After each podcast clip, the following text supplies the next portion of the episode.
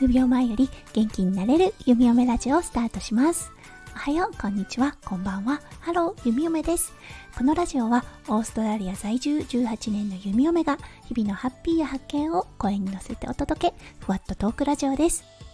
今日は2022年1月28日金曜日ですね。はい、今日のオーストラリア、とっても良いお天気となっています。うん、なのでね、朝からいっぱい洗濯をして、とっても気分がしゃっきりとした午前中となりました。はい、早速今日のテーマですが、うーん、お昼寝をしなくなった2歳児の息子くんのテーマでお話をさせていただきたいと思います。それでは今日も元気に弓嫁ラジオをスタートします。はい、ほんと数日前からなんですが、息子くんがお昼寝をしなくなりました。今まではね、お昼を食べた後、ちょっとね、お外で遊んで、30分ぐらいかな。そう、それからもうベッドに行って、そこから1時間半、長くて3時間とか寝る時もあったんですよね。それがね、なんか全然寝なくなっちゃったんですよ。ベッドに行くことは行くんですね。で、いつものように絵本を読んで、そして大好きなブランケットをかけてあげて、そのままいつもだったら寝ていたのですがそうなんかねバタバタバタってやって目が冴えてしまうらしくドアを開けて部屋に戻ってきてしまうっていうような状態になっています。息子くん2歳と4ヶ月もうお昼寝はね終わる時期となるのでしょうか。うんどうなんでしょうね。これはうん、子供の個人差っていうのもあるとは思うんですが寝ないとやっぱりちょっと機嫌が悪くなるような気もするしでもね昨日やっぱり寝なくってそういつもだったら1時ぐらいに寝てたのが寝なかったので3時ぐらいまでねちょっと起きてたんですよ。そしたらね目をこすり始めたのであ寝るかなと思ってベッドに連れてったんです。そこから1時間半ぐらい寝てくれたんですが起きた時のもう機嫌が最悪でした。びっくりするくらい泣き続けてちょっと弓嫁お手上げ状態でした。何を言ってもダメ何をオファーしてもダメな状態で夫翔ちゃんもいたのでどうしたらいいかなって聞いてみたらまあほっといたらいいよっていうことだったので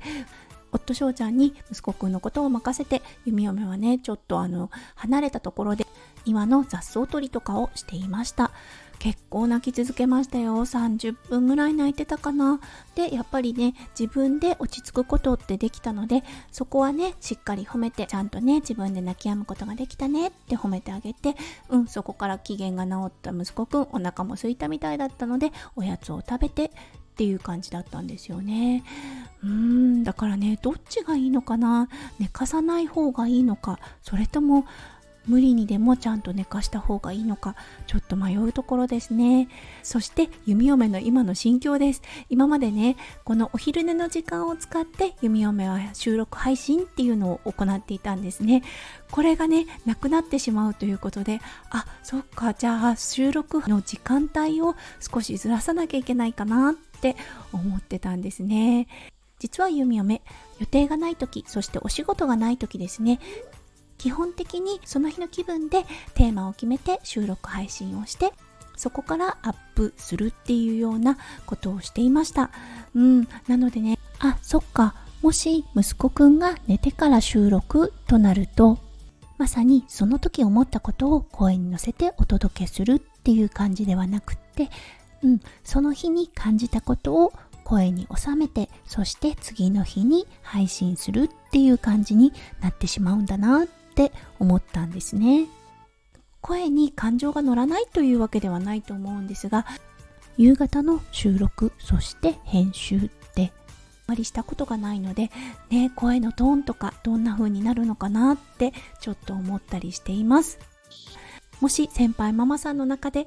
自分のお子さんたちがねこれくらいまでお昼寝してたよとかもうお昼寝しなくても大丈夫だったよっていうような体験談がありましたら是非コメント等で教えていただけると弓嫁とっても嬉しいです。はい。ということで今日は急にお昼寝しなくなっちゃった2歳児の息子くんといったテーマでお話をさせていただきました。今日もね、最後まで聞いてくださってありがとうございます。皆さんの一日がね、キラキラがいっぱいいっぱい詰まった素敵な素敵な一日となりますよう、夢嫁心からお祈りいたしております。それではまた明日の配信でお会いしましょう。数秒前より元気になれる夢嫁ラジオ、弓嫁でした。じゃあね、バイバイ。